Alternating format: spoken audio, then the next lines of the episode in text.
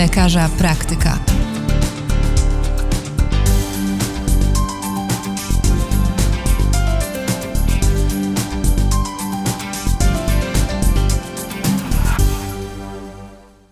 Dzień dobry, nazywam się Kalina Gierblińska i zapraszam na podcast lekarza praktyka, który powstaje we współpracy z wydawnictwem PZWL. Dziś naszym gościem jest Adrianna Sobol, psycholog, psychoonkolog z Warszawskiego Uniwersytetu Medycznego, założycielka portalu W trosce o chorego pracownika. Witam cię, Ada. Dzień dobry, cześć. Bardzo cieszę się, że jesteś. Bardzo cieszę się również z tego powodu, że możemy porozmawiać o wypaleniu zawodowym właśnie w poniedziałek. Tak właśnie, zaczynamy tydzień. Tak, zaczynamy tydzień, najgorszy dzień tygodnia. No właśnie, czy to jest dla ciebie najgorszy dzień tygodnia? Znaczy, y, zawsze jak przychodzą do mnie pacjenci, to wszyscy mówią poniedziałek, zaczęło się, tak było miło, e, tak się człowiek trochę wyłączył i znowu zaczyna się ta, nawet nie chodzi o poniedziałek, tylko o perspektywę tygodnia.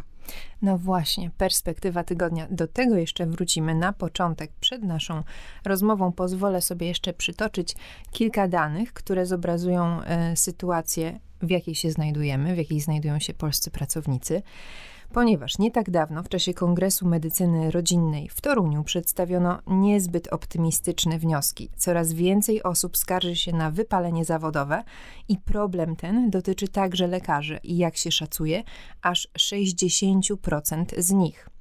Do tego zjawiska niewątpliwie przyczyniła się pandemia. I ze światowych badań wynika, że Polska jest jednym z krajów, gdzie poziom wypalenia zawodowego jest najwyższy.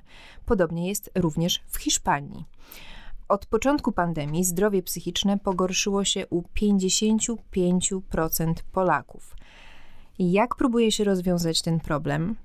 Czym jest wypalenie zawodowe? O tym będę dzisiaj rozmawiała z Adrianą Sobol w podcaście Lekarza Praktyka, ale jeśli chodzi o same już rozwiązania, na przykład w Wielkiej Brytanii, e, w pewnym pilotażowym eksperymencie, który zakłada tylko czterodniowy tydzień pracy, zgłosiło się 70 firm zatrudniających łącznie ponad 3300 pracowników.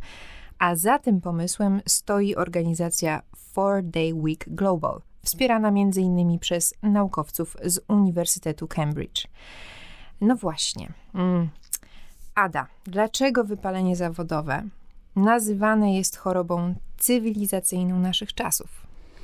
No niestety to, to jest choroba cywilizacyjna, chociaż mam poczucie, że um, jeszcze nie wszyscy tak ją postrzegamy. Zacznijmy od, od takiej rzeczy. Mówimy tutaj, przytoczyłaś bardzo interesujące dane, oczywiście niezwykle smutne, odnoszące się na przykład do personelu medycznego i lekarzy. To jest e, moja codzienność. Ja sama pracuję na oddziałach onkologicznych, obserwuję i w ogóle dużo szkole, wykładam w obszarze właśnie szkolenia i uczenia e, tych nawet młodych, przyszłych medyków, aby umieli dbać o siebie. Niemniej jednak, e, kiedy mówimy o wypaleniu zawodowym, to często przychodzą do mnie lekarze, personel pielęgniarski i mówi, wie pani co, ale no, nikt nam nie daje na to przestrzeni. Kiedy mówię, że jestem wypalona, to, to się ze mnie śmieją, to mówią, że wymyślam to właściwie mam takie poczucie, że to jest taka grupa zawodowa, która w ogóle nie ma na to przestrzeni i miejsca. Z dwóch powodów. Po pierwsze, niestety cały czas zmagamy się z ogromnym deficytem e, personelu medycznego. W związku z tym jest tak ogromna potrzeba, tak wielkie zapotrzebowanie, że ten lekarz czy pielęgniarka, którzy chcieliby pracować mniej, nie za bardzo mogą, bo inaczej zostaje tak naprawdę przestrzeń jakby niezaopiekowanego pacjenta. A zatem też stoi pewien rodzaj misji, potrzeby zadbania jednak tak, o, tych, o tych pacjentów. Druga strona jest taka, że od lekarza, od personelu medycznego, pielęgniarek, położnych oczekuje się, że to są osoby, które są zawsze silne. Mhm. Zawsze silne. Lekarz, który ma przyjść na, do psychologa i powiedzieć, że ma dość, albo żeby powiedział, że te sytuacje na oddziale są dla niego równie trudne, że go obciążają, że to nie jest tak, że on zamyka drzwi swojego gabinetu, wraca do domu i myśli sobie, super, myślę tylko o tym, jak tu odpoczywać. Nie. W, cały czas zmaga się z przeróżnymi, obciążającymi historiami pacjentów, którzy również wpływają na jego codzienność. Tylko on nie ma miejsca powiedzieć o tym, że dotyka go pewien rodzaj słabości. Ja w ogóle nie lubię tego słowa, bo ono się źle kojarzy, mhm. a tak naprawdę to, to nie o słabość tu chodzi, to jest po prostu bardzo ludzki wymiar współodczuwania, empatii. Ile mam pielęgniarek, które też na, przykład na różnych szkoleniach, one potrafią przez cały, całą, jakby cały ten proces szkolenia płakać, bo wreszcie ktoś dotyka ich tak naprawdę czułych stron, kiedy, kiedy one mówią, ale ja mam dość ale ja, ja dość w takim sensie z przebodźcowania, z ilości tak naprawdę tej pracy. Oczywiście za tym stoją jeszcze wymiary kwestie finansowe, zarobków, możliwości tak naprawdę, no bo ci ludzie też chcą godnie żyć, tak? E, jak myślę o personele pielęgniarskim, to są osoby, które pracują, schodzą z jednego dyżuru i idą na kolejny. Mhm. Tam nie ma przestrzeni na regenerację, tam nie ma przestrzeni na odpoczynek i muszę przyznać, i to czasami jest e, trudne dla mnie, mnie jako na przykład szkoleniowca, kiedy ja podpowiadam różnego rodzaju rozwiązania, tylko że system na nie po prostu nie do końca pozwala. I co wtedy? Jak no, sobie poradzić? To jest, to jest oczywiście kwestia zmiany priorytetów w naszym życiu przeorganizowanie swojego życia. Dlaczego jest też to wypalenie zawodowe? Bo to jest trochę też tak, że i to nie dotyczy tylko personelu medycznego, ale nas wszystkich, bo my wciąż gonimy za czymś takim, chcę więcej, bardziej, bo, bo życie dziś tak zaczęło się, taką, wpadliśmy w taką spiralę konsumpcjonizmu. Wszyscy chcemy pojechać na fajne wakacje, chcemy mieć samochód, chcemy mieć ładne mieszkanie, tylko to wszystko bardzo dużo kosztuje. Nie tylko próbujemy zaspokoić nasze podstawowe potrzeby, czy jakiegoś takiego względnego, normalnego życia, tylko właśnie jest to więcej jest to bardziej.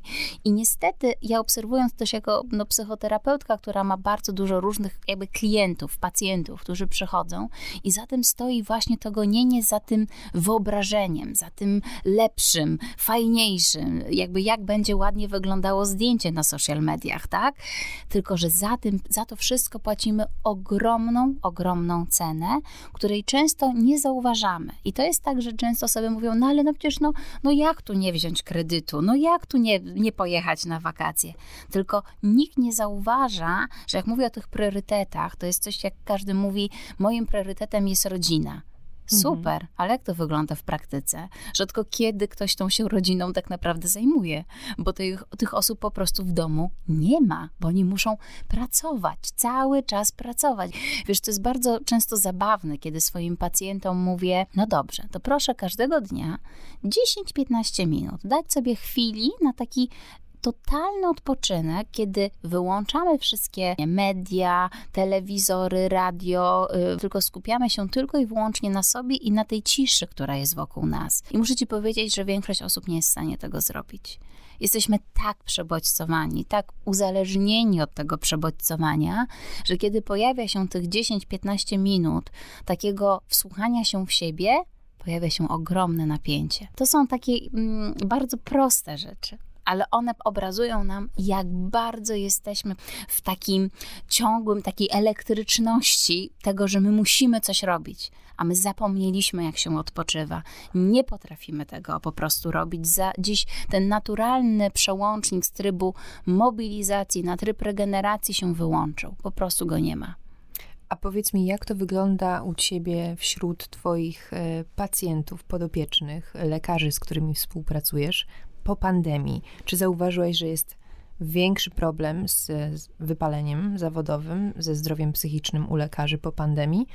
Czy jest podobnie jak było przed? Ja mam takie poczucie, że rzeczywiście pandemia mnóstwo rzeczy uwypukliła. To nie jest tak, że pandemia wszystko nam zmieniła i w ogóle o, to jest w ogóle pokłosie pandemii. Pandemia różne rzeczy jeszcze bardziej uwydatniła, wzmocniła, pokazała. I ona jest, i ona rzeczywiście ten czas też, bo to jest tak, zobaczmy, że ten proces, w którym byliśmy, właściwie cały czas jesteśmy, bo to tak nie jest tak, że ta pandemia się wygasła, ale to było tak, że to był taki moment ogromnego zagrożenia. To właśnie medycy byli na pierwszej linii frontu, trochę nie wiedząc, z czym się mierzą, z jakimi w ogóle też musieli się, z jakimi obciążeniami to się wiązało, nie tylko w miejscu pracy, ale także poza nią zmienił się w ogóle sposób funkcjonowania i pracy z pacjentem. Wielu mm, lekarzy przeszło na tak zwane konsultacje online i mogłoby się wydawać, że to jest takie proste. To nie jest proste.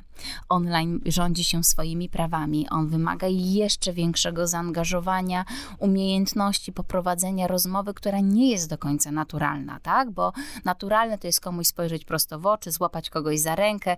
To, to mhm. tu mamy różnego rodzaju dodatkowe narzędzia.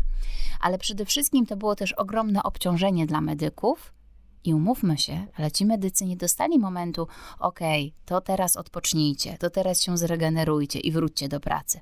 Oni są w tym trybie cały czas. Do tego się nadłożyły też oczywiście, bo to zawsze jest tak, że to jest ta korelacja tak naprawdę życia zawodowego z życiem prywatnym. Jak tu, prawda, ogarnąć mhm. tą rzeczywistość, kiedy w domu mamy dzieci na online? Ile ja odbyłam konsultacji z moimi pacjentami, którzy zamykali się w swoich toaletach, bo to była jedyna tak naprawdę dla nich bezpieczna przestrzeń przestrzeń, w którym mogli jakby mm, normalnie jakby porozmawiać mhm. w ciszy i spokoju. To jakby spójrzmy na to, że to jest też brak takiej przestrzeni w miejscu, w którym mieszkamy, żeby chwilę pobyć samemu. To jest bardzo w ogóle potrzebne też nam do, do regeneracji. Plus oczywiście za tym stoi, wracając do jakby w ogóle takiej pracy lekarzy i personelu pielęgniarskiego, ogrom tak naprawdę trudności, z którymi zmagają się sami pacjenci, bo to są pacjenci, którzy często byli odizolowani od swoich najbliższych. To są pacjenci, do których nie mogą przychodzić odwiedzać ich rodziny e, na oddziale, na salach, czyli tak naprawdę wszystko, ten kontakt, on został tak naprawdę gdzieś bardzo skumulowany tak, na ten personel medyczny. I nie chcę, żeby to zabrzmiało, że ten kontakt spowodował, że e, lekarze czy personel pielęgniarski czuje się w związku z tym gorzej. Nie, tylko ten poziom wystymulowania nas wszystkich jest znacznie po prostu wyższy. Zastanawiam się, jak oceniasz ten pomysł czterodniowego tygodnia pracy właśnie w kontekście lekarzy. Chyba byłoby to jednak trudne, prawda? Znaczy, pomysł jest rewolucyjny. Z jednej strony niezwykle kuszący. Myślę sobie jak o tych właśnie wszystkich pielęgniarkach, położnych, lekarzach, którzy nagle by mieli te cztery dni. Wow, świetne. Tylko po prostu mam wielkie wątpliwości i obawy, czy jest to możliwe. A jeszcze jest jedna rzecz, bo to też mówimy o tym, że sam odpoczynek jest potrzebny właśnie osobom, które zostały dotknięte tym wypaleniem zawodowym to nie tylko to, bo to jest też tak, że nawet jeśli to byłyby te cztery dni, to ktoś by musiał umieć dobrze tym czasem zarządzić, mhm. dobrze wykorzystać też tą przestrzeń, w którym właśnie mieliby trochę więcej wolnego, możliwości jakby właśnie e, na skupienie się na sobie, e, trochę pochłonięcie jakiejś pasji, tak, e, pójście w tym, w tym kierunku, ale mm, osoby, które dotknięte są wypaleniem zawodowym, mierzą się tak naprawdę z różnymi i innymi chorobami współistniejącymi. To jest na przykład depresja. Bardzo często spotykam, właśnie przychodzą do mnie lekarze czy pielęgniarki, czy też w ogóle inne osoby dotknięte wypaleniem zawodowym i mówią coś takiego, co jest, no, wydawałoby się trochę zabawne na początku, bo wchodzą i mówią, ja nie potrzebuję, ja nie potrzebuję hmm. psychologa, ja nie potrzebuję wsparcia. Ja już po prostu jestem w takim stanie, że ja, i są bardzo z siebie dumni, dodam, że ja już nic nie czuję że po mnie wszystko spływa jak po kaczce, mm. mówiąc e, Mają brzydko. pancerz. Mają pancerz i są bardzo z siebie zadowoleni. Tylko nie zauważają, że ten pancerz to jest właśnie to takie zamrożenie emocjonalne, które powoduje, że oni nie czują już nic. Ani mhm. przyjemności, ani smutku. Pojawia się jedna z najgorszych emocji obojętność. Mm. Obojętność jest czymś najtrudniejszym, bo e, no właśnie, to, to jest trochę taki człowiek, który nie żyje. On mhm. jest, ale on nie czuje nic. On po prostu nic nie czuje. W związku z tym musimy też jakby zwrócić uwagę, że te osoby, które zmagają się z tym wypaleniem zawodowym, przeważnie nie zauważają pierwszej fazy pierwszego etapu, pierwszych syndromów tak naprawdę tego wypalenia, objawów wypalenia. Często jest tak, że to są osoby wysoko funkcjonujące, czyli one ciągną ten wózek dalej i całkiem nieźle im to wychodzi, tak? Ciągną, mhm. tylko to jest cały czas kosztem siebie, aż dochodzą do takiej ściany, kiedy nie są w stanie wstać, kiedy łzy ich zalewają, kiedy, ale jeśli nawet to nie są łzy, to złość nie potrafi, jakby nie potrafią funkcjonować bez tej złości. Wyżywają się też na innych. To są osoby, które zmagają się z ogromnymi problemami ze snem i to zarówno w kontekście bezsenności, jak i próby przesypiania całych dni tak? Mhm. Odcięcia się, ucieczki. To są osoby, które wycofują się z relacji społecznych. To są osoby, które, tak jak powiedziałam wcześniej, mają klasyczne objawy depresji, z który jest ich ciężko właśnie też wyciągnąć. A dlaczego ciężko? Bo jak na przykład znowu wracamy do tematu lekarzy, to znowu jest tutaj ten wątek, ale ja mam iść sam do lekarza? Mam no poprosić o pomoc? Mam pójść do psychoterapeuty? Mam wziąć leki? No jak to? To ja wtedy nie będę dobrym lekarzem. To jest taki bardzo duży problem tej grupy społecznej. E, ostatnio przyszedł do mnie pielęgniarz, fantastyczny chłopak, który jest bardzo w ogóle oddany swoim pacjentom ale ja go obserwuję i ja widzę, że on przykleja uśmiech numer 5 i jest dla, mhm. dla pacjentów fantastyczny, ale on ma depresję maskowaną, bo on tylko pacjent odchodzi, siedzi przy swojej konsoli i jest po prostu smutny. Ten smutek jest tak przejmujący, tak ogromny. I on mu, i, i rozmawiam z nim i mówię, słuchaj, masz depresję, musimy zacząć leczenie. A on mówi, ale ja, ale ja, przecież ja pomagam innym. No tak, ale żebyś mógł pomagać innym, musisz zacząć od siebie bo prawda, e, te deficyty, te, te, te akumulatory też starczają tylko na jakiś, na jakiś czas, na jakiś, na, jakby no z czegoś trzeba jakby brać, tak, mhm. skądś czerpać. Ja mówię, ale i to jest taki, widzę w nim taką bitwę, taką walkę na zasadzie, ja mam prosić o pomoc?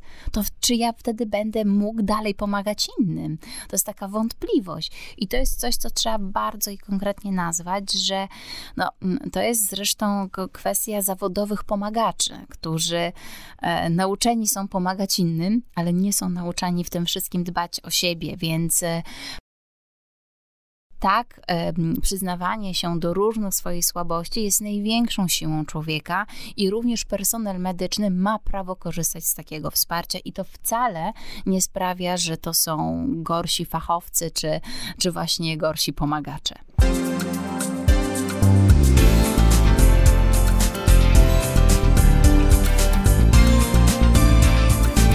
Podcast lekarza praktyka.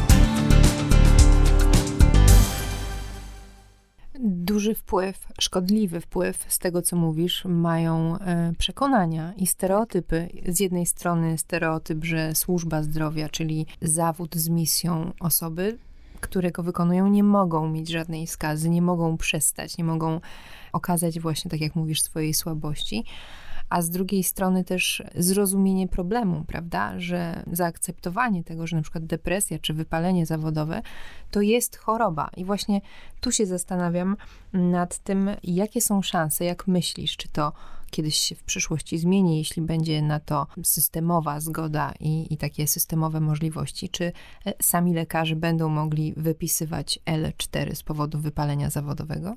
Mam taką nadzieję. Założyłam niedawno taki portal w trosce o chorego pracownika.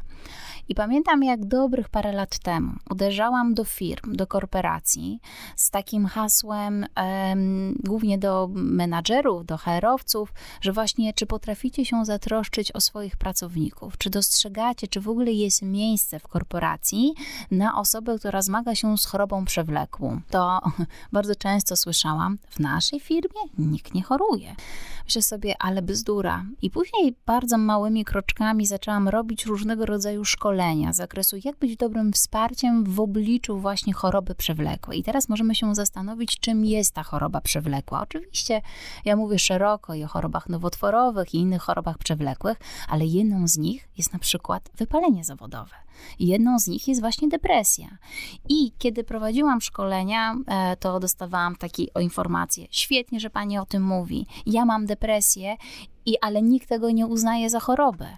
Wszyscy uważają, że ja coś wymyślam, że ja próbuję tutaj coś zlekceważyć, wykręcić się od pracy, a ja potrzebuję pomocy, ja potrzebuję wsparcia, ja potrzebuję takiego samego wsparcia, jak na przykład pacjent onkologiczny w miejscu pracy, tak? Bo ja jestem tak samo chora. I to jest prawda, bo depresja jest chorobą śmiertelną a mhm. wciąż mówimy o tym, jakby to było jakiś rodzaj fanaberii.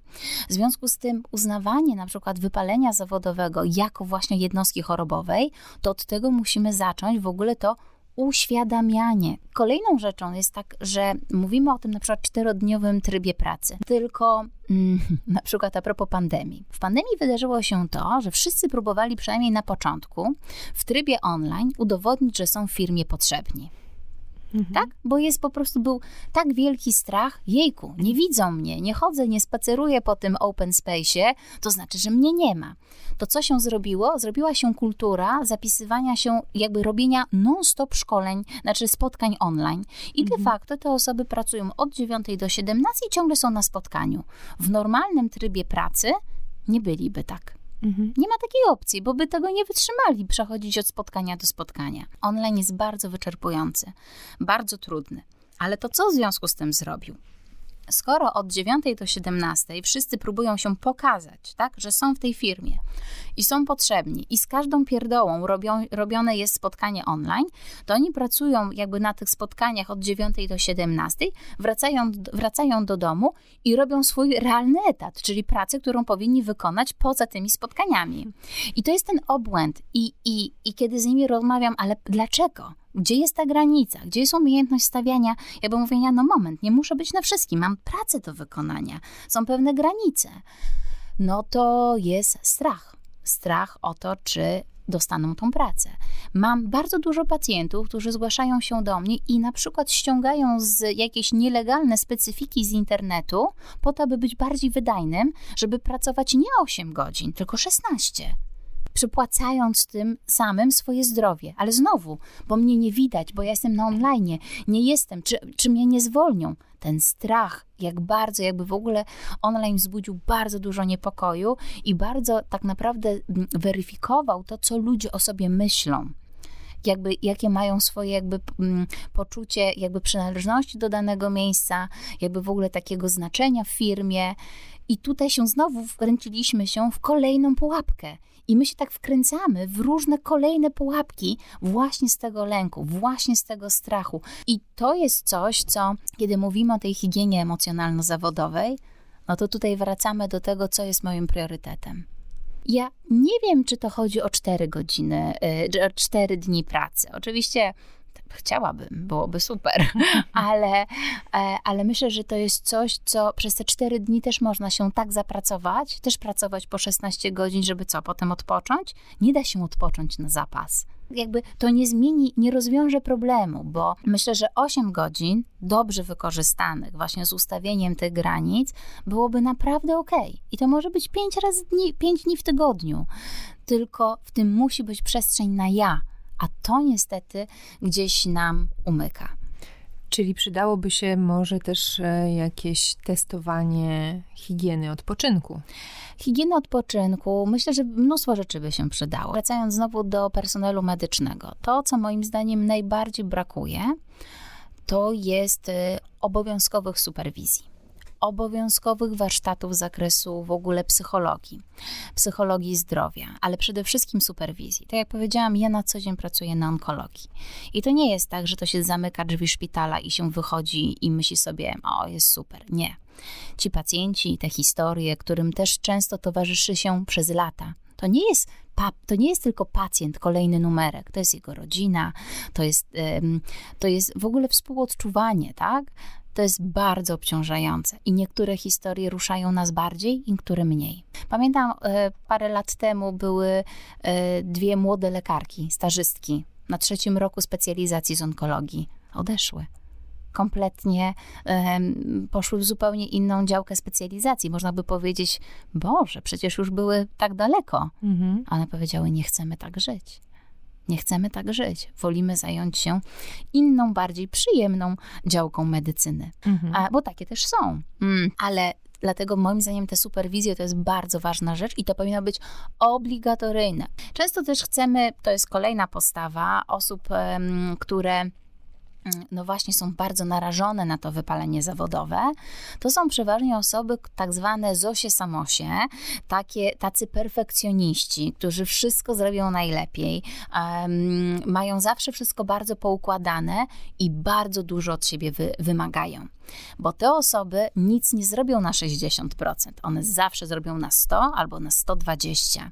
W związku z tym to jest też e, taka sytuacja, w której no, e, no bardzo siebie sami obciążają. To zresztą a propos zawodów medycznych, to warto jest wspomnieć o tak zwanej wtórnej, wtórnej traumie.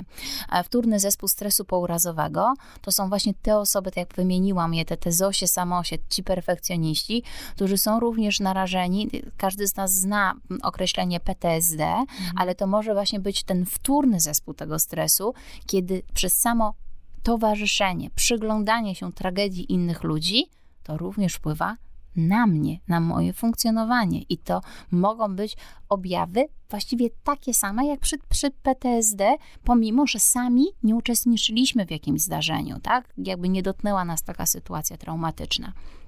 Więc znowu wy jakby odpuszcza, umiejętność odpuszczania, zarządzanie tym, tak?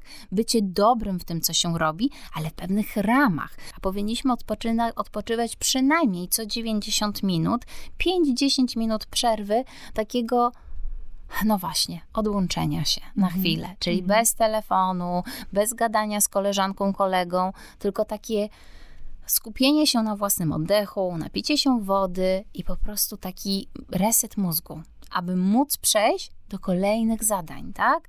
No i um, naukowcy zresztą też to podkreślają, każdy z nas potrzebuje czasu na samotność.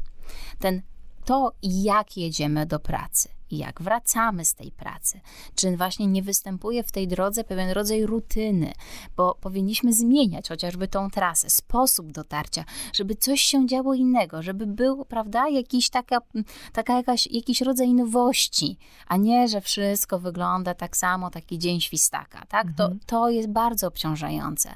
Więc, no właśnie, rutyna, wykorzystywanie urlopów właściwie bardzo dużo, zobaczcie, to jest, to jest bardzo w ogóle interesujące, jak często personel, w ogóle medyczny, ale też w ogóle mm, pracownicy korporacji są de facto zmuszani do wykorzystania urlopu. Mhm.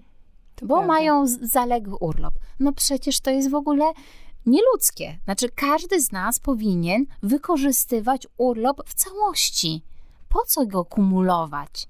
Po co czekać? Co my chcemy z tym osiągnąć, tak? Bezsensowna rzecz. Kolejna, kolejna, kolejna rzecz to jest mm, jakby zwracanie uwagi na różne takie kwestie dotyczące jakości naszego życia. Począwszy od tego, co jemy, i jak jemy. I to nie chodzi o to, e, żeby jeść dużo, tylko żeby jeść jakościowo.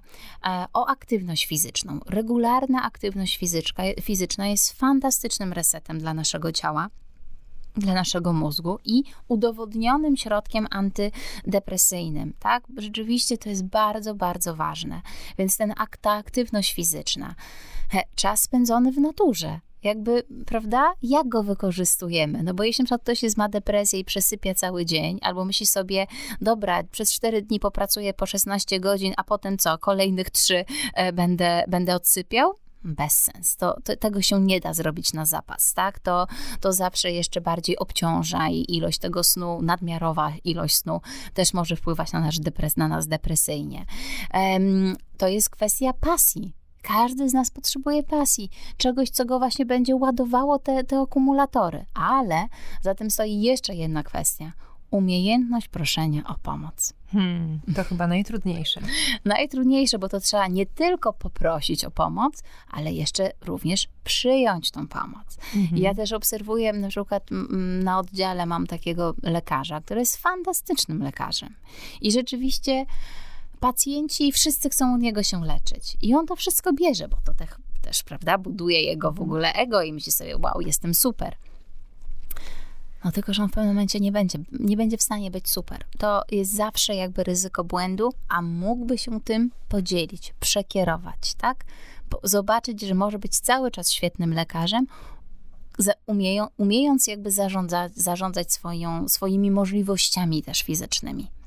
To jest bardzo ciekawe, co mówisz, bo wyłania się z Twojej opowieści taki obraz, jakbyśmy nie uznawali wypalenia zawodowego za chorobę, podczas gdy e, Światowa Organizacja Zdrowia mówi, tak, to jest choroba, więc zastanawiam się, co się musi wydarzyć, Kim trzeba wstrząsnąć, żeby przesterować to myślenie i żeby przyznać się do tego właśnie, tak, to jest To choroba. Jest, no właśnie, to jest ogromny problem. Jest teraz ta opieka w wielu firmach psychologiczna dla, dla pracowników, ale pracownicy tak bardzo boją się z tego korzystać że zostaną ocenieni jako ci słabi, że to wpłynie na ich na przykład um, awans, tak, Mhm. podwyżkę, boją się, że będą przecieki. No więc generalnie nic z tego dobrego mm, też e, nie, nie, nie, jakby nie korzystają z tego. E, Nie jest to też odpowiedni sposób reklamowany wewnątrz, e, reklamowany, do, nie jest dostarczana im ta informacja. Wiesz, ja nie wiem, co musi się zdarzyć. E, Myślę, że to ktoś z decydentów musi niestety dotknąć, musi go jakiś rodzaj tragedii, żeby, mm, żeby po prostu zbudować inny rodzaj tego myślenia. Niestety mam takie poczucie, że do autorefleksji też osób, bo to jest też do nas wszystkich, mm, te, to jest na- nasz temat, który dotyczy nas wszystkich, to też nie jest tak łatwo dojść. Dlatego ja uważam, że powinny być pewne takie z zewnątrz w ogóle systemy, które obligatoryjnie zmuszają nas do pewnej weryfikacji tego, jak funkcjonujemy w miejscu pracy. Wydaje mi się, że taką, my musimy bardzo społecznie dużo o tym mówić, uświadamiać, edukować, wspierać, ale też mm, nawet właśnie tak jak mówię ostatnio, jak prowadziłam to szkolenie, to ja mówię, no to co musi się zmienić? A ktoś mówi, musi być ktoś, kto pilnuje higieny emocjonalno-zawodowej firmie.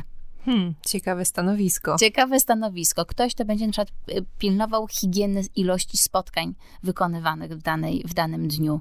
Ciekawe, co? że Bardzo taka ciekawe, potrzeba, tak. ale też jednocześnie, jakie to jest y, ciekawe, że my potrzebujemy kogoś z zewnątrz, żeby nas zatrzymał, a Mhm. sami nie potrafimy.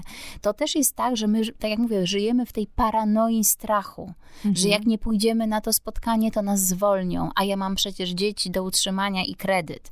Więc to wymaga wielopłaszczyznowej takiej e, no, przyjrzeniu się swojemu życiu i zmiany tak naprawdę priorytetów e, no i weryfikacji swojego życia. Mówisz o takiej paranoi strachu, e, z którym na pewno wiąże się też stres, a podobno stres w odpowiedniej dawce jest rozwojowy. Czy tak jest rzeczywiście? A oczywiście stres jest bardzo rozwojowy i to jest jakby stres jest też nieodłączną częścią naszego życia. Jeśli kto komukolwiek się wydaje, że on teraz rzuci wszystko i nie będzie się stresował, to też tak nie jest, bo jakby zawsze się czymś stresujemy i stres jest potrzebny. Stres też często jakby trochę nas wypycha ze strefy komfortu. E, W związku z tym pozwala na nauczenie się nowych rzeczy, nowych rozwiązań. Jest bardzo też mobilizujący. Ale problem polega, e, pojawia się wtedy, kiedy tego stresu w tym naszym życiu jest za dużo. Ale jak to rozpoznać? Że to już jest za dużo, bo przecież ja mogę przyjąć na siebie bardzo dużo. Och, no i właśnie trochę przeceniamy swoje możliwości i rzeczywiście jesteśmy w stanie przyjąć bardzo dużo, ale właśnie zaczęłyśmy od poniedziałku, Mhm. tak? A ja często słyszę i rozmawiam, czy to ze znajomymi, przyjaciółmi, czy pacjentami, że w niedzielę już się zaczyna ten ścisk w żołądku. Ja tak miałam w szkole. No, bo szkoła też jest tym napięciem, szkoła też jest tą pracą.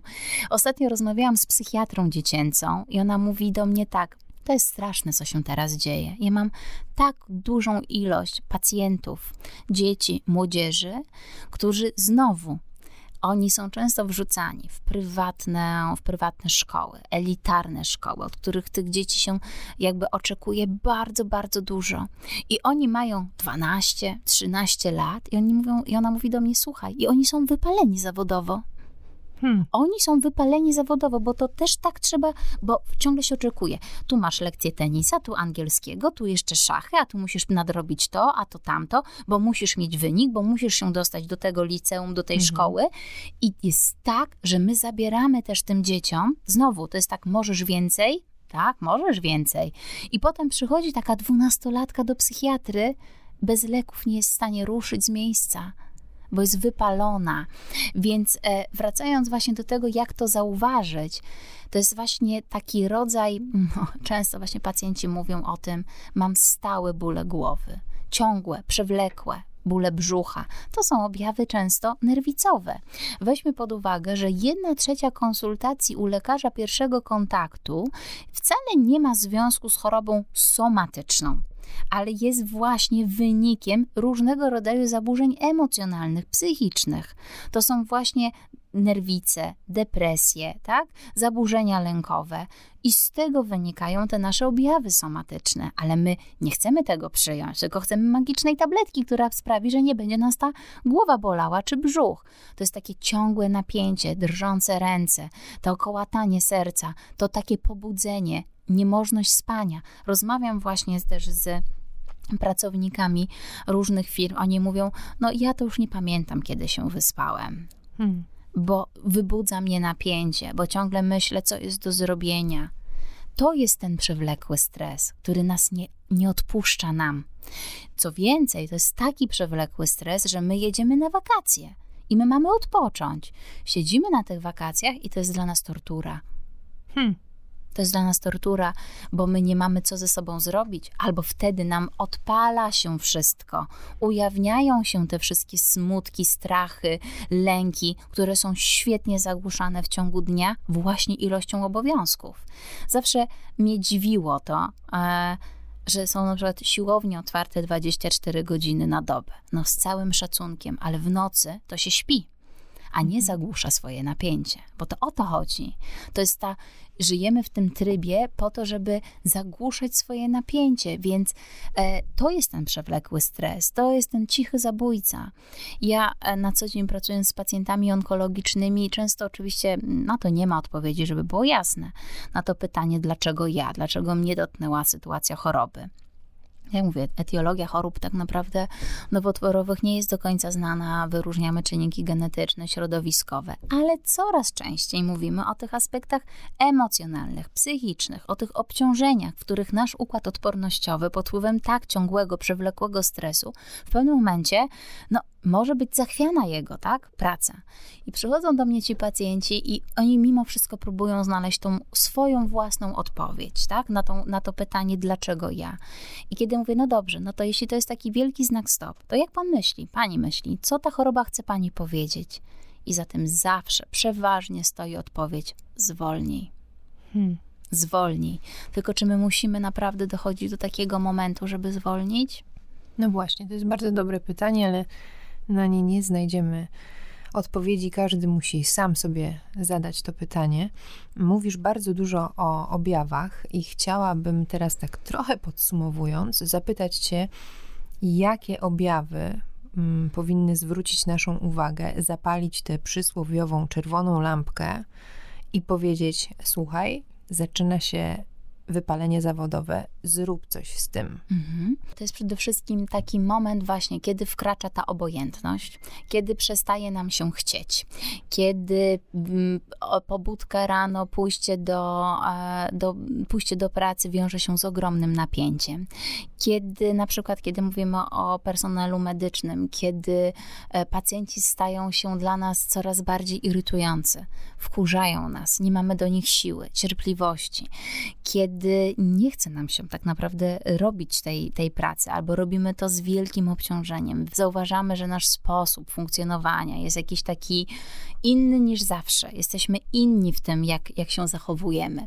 Kiedy towarzyszy nam duże napięcie, stres, właśnie objawy somatyczne, kiedy pojawia się właśnie tak, że w, na przykład w pracy funkcjonujemy ok, właśnie mamy ten przyklejony uśmiech, wracamy do domu i jesteśmy rozdrażnieni, złościmy się, płaczemy, nie możemy spać, nie możemy jeść. Kiedy, no właśnie, e, jakby te, jakby kwestia jest skali, tak, napędzania się tych, e, tych objawów. To są jakby takie głównie, główne, podstawowe takie momenty, kiedy próbujemy na przykład uciekać od pracy, kiedy wymyślamy, uciekamy w chorobę, kiedy próbujemy szukać sposobu, żeby z tej pracy jak najszybciej tylko zniknąć, choć na chwilę. Staramy się wyszukiwać właśnie jakiejś tam choroby, żeby pójść na zwolnienie lekarskie Czyli to są takie momenty, albo, ale też kiedy w życiu przestaje nas, różne rzeczy przestają nas interesować, kiedy nie mamy ochoty na właśnie jakąś aktywność, na jakieś spotkania ze znajomymi, przyjaciółmi, kiedy się wycofujemy, kiedy widzimy, że wszystko stanowi dla nas rodzaj ogromnego wysiłku, kiedy zauważamy, że nasze rozdrażnienie teoretycznie nie, nic się nie dzieje, a my wybuchamy, podnosimy głos, bo ten właśnie poziom tego wystymulowania jakby jest tak wysoki, że my nie unosimy podstawowych emocji, tak? W związku z tym, no to są takie objawy, które powinny nas zaniepokoić. I to jest wtedy też tak, że przekłada się to bezpośrednio na jakość świadczonej opieki i na kontakt z pacjentem, prawda? Zdecydowanie. To musimy pamiętać o tym, że to nie jest tylko coś, że my się źle zachowamy w stosunku do pacjenta, co oczywiście jest niedopuszczalne, ale pamiętajmy o tym, że zawsze wypalenie zawodowe przekłada się na nasze życie. To jest też tak, że ja często mówię o tym lekarzom, jak ważna jest dobra komunikacja medyczna. Mhm. I to mhm. nie jest tak, że ta dobra komunikacja medyczna przekłada się tylko na to, jak funkcjonuje pacjent. Nie, to przekłada się to, jak my o sobie myślimy. Jak my oceniamy swoją pracę.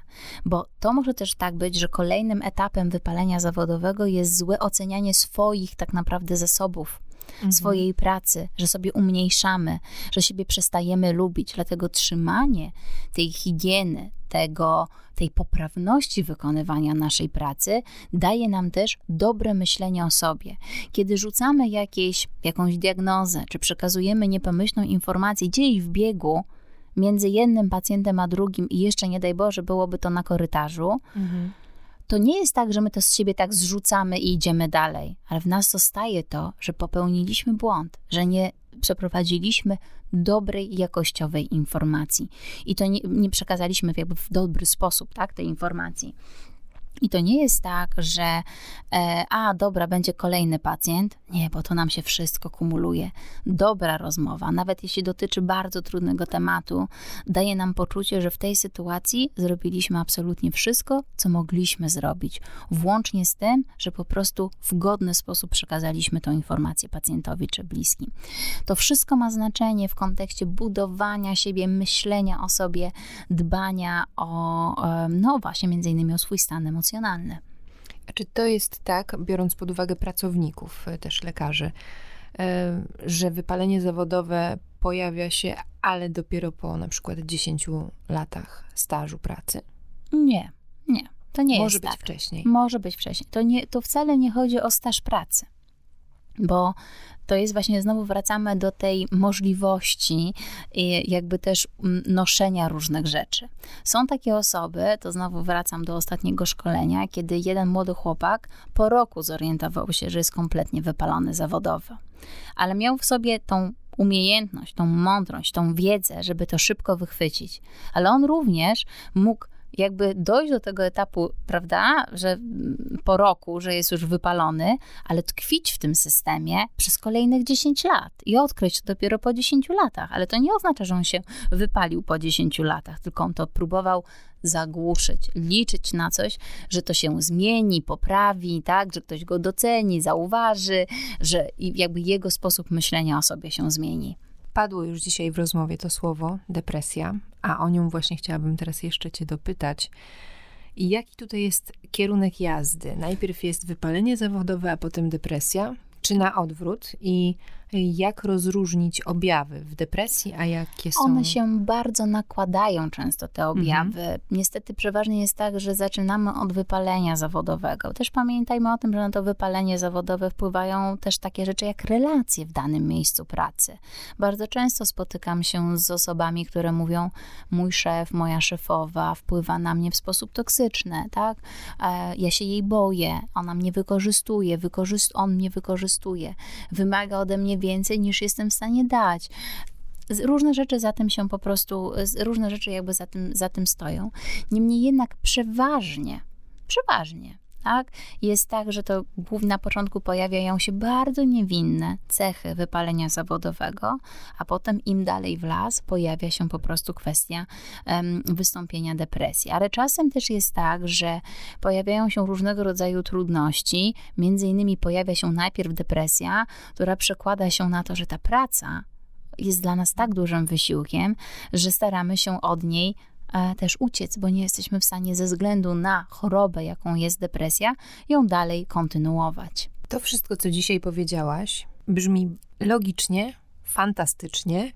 I mam takie wrażenie, że okej, okay, to teraz zacznę działać, ale od razu włącza się hamulec i pojawia się pytanie: okej, okay, ale jak? No właśnie, ale jak? Jak to wszystko wprowadzić w życie, to o czym mówisz? Bo jeśli bierzemy pod uwagę lekarzy, którzy jako grupa zawodowa mierzą się z bardzo wieloma wyzwaniami. No, mieliśmy pandemię, wiemy ile godzin lekarze pracowali na dyżurach, jak to wyglądało. Teraz jeszcze trwa wojna w Ukrainie, co również Również wpływa. wpływa. No, też się zwiększyła ilość pacjentów, tak? Bo jeszcze, jeszcze są pacjenci z Ukrainy. Wiesz, to jest bardzo dobre pytanie. Znaczy przede wszystkim, e, i ono jest trudne, tak? Znaczy w ogóle praca nad sobą jest jednym z najtrudniejszych rzeczy, jaką mamy do wykonania, mhm. którą możemy też zresztą wykonać.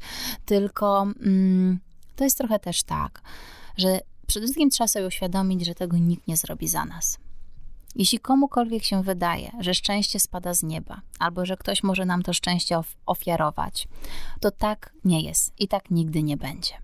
Szczęście jest i jakość tego naszego życia jest tak naprawdę sumą naszych decyzji i ogromną pracą, jaką trzeba w to włożyć. Sposób myślenia o naszym życiu jakby też um, nadaje nam kierunek realnej interpretacji naszego życia. Bo to jest, to jest pewna, prawda, właśnie jak mówimy o tych przekonaniach, o tych myślach, które nam towarzyszą, one wpływają na to, jak interpretujemy po prostu tą sytuację. To jest przyjrzenie się sobie, rozpoczęcie planu, bo to jest proces, to się nie stanie od tak, pstryk i zmieniam całe swoje życie, wymaga wielu, jakby takiego mm, wielowymiarowego, takiego też systemowego przeglądania się sobie, tak mówię, tej pracy takiej emocjonalnej. Mhm rezygnacji z wielu różnych rzeczy, odpuszczenie sobie, tak, e, spojrzenie na to, co rzeczywiście ma sens. I to nie jest, nie jest łatwe, ale na końcu drogi jest coś, co naprawdę oznacza taką realną, prawdziwą satysfakcję i właśnie tą radość z życia, którą mam poczucie, że bardzo malutkimi, e, bardzo po takimi malutkimi cząsteczkami, ale, ale ją tracimy. I to jest smutne, biorąc pod uwagę, jak wiele osób choruje na depresję.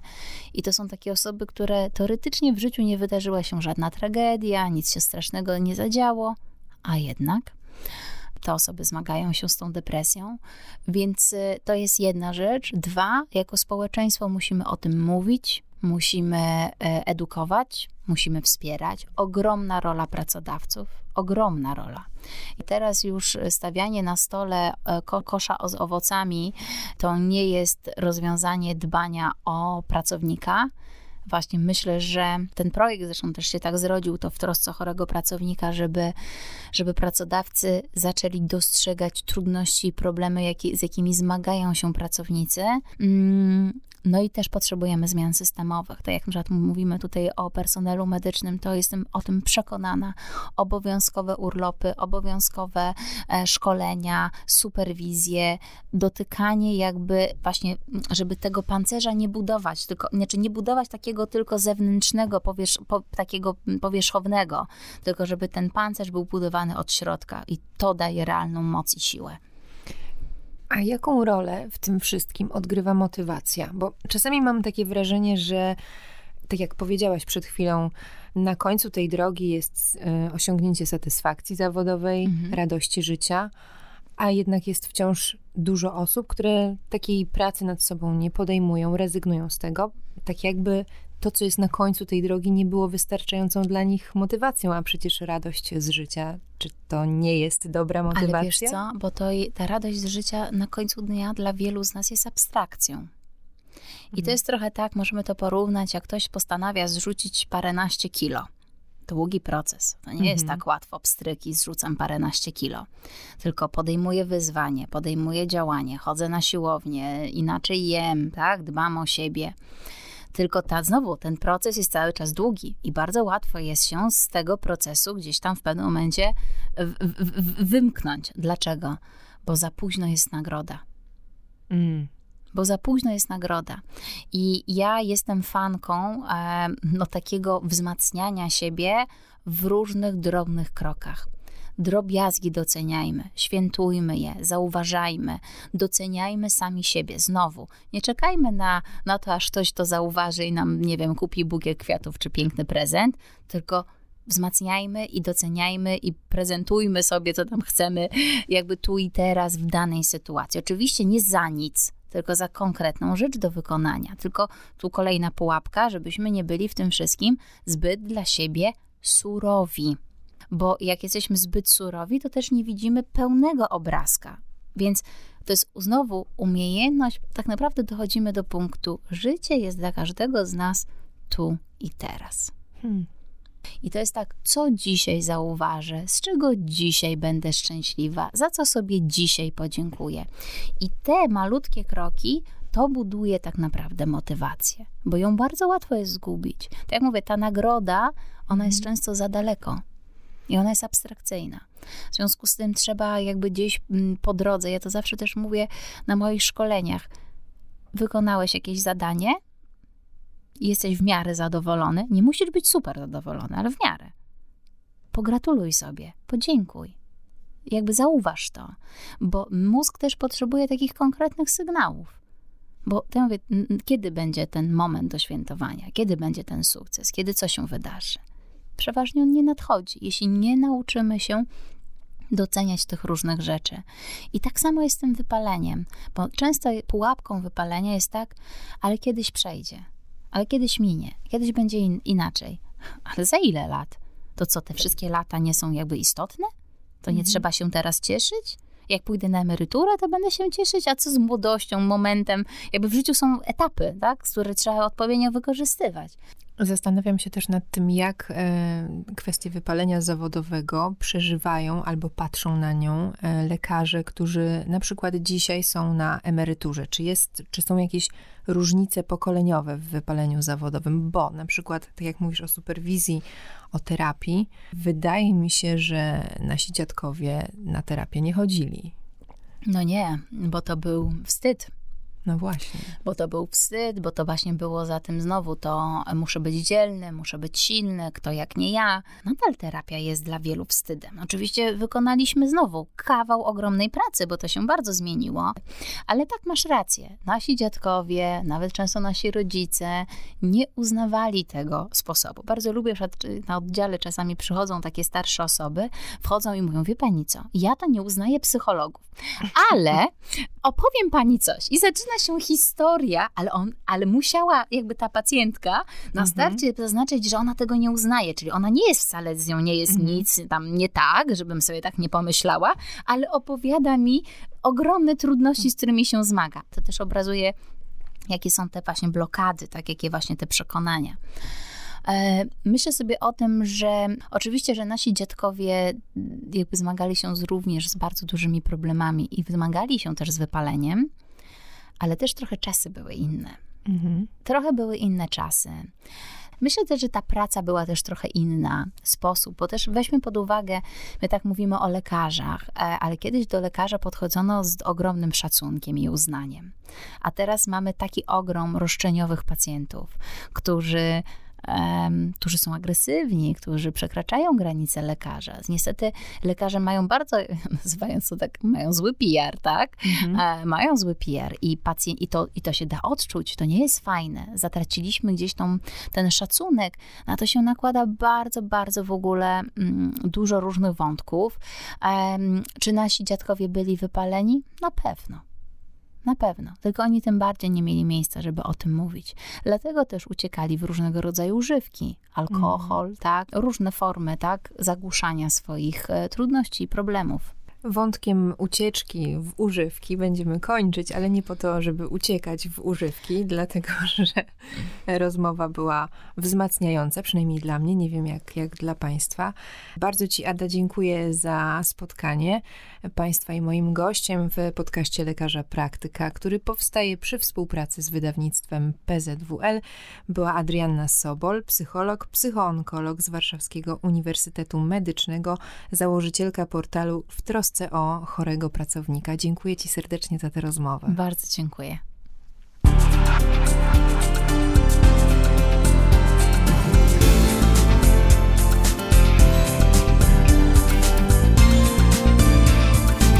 Podcast lekarza praktyka.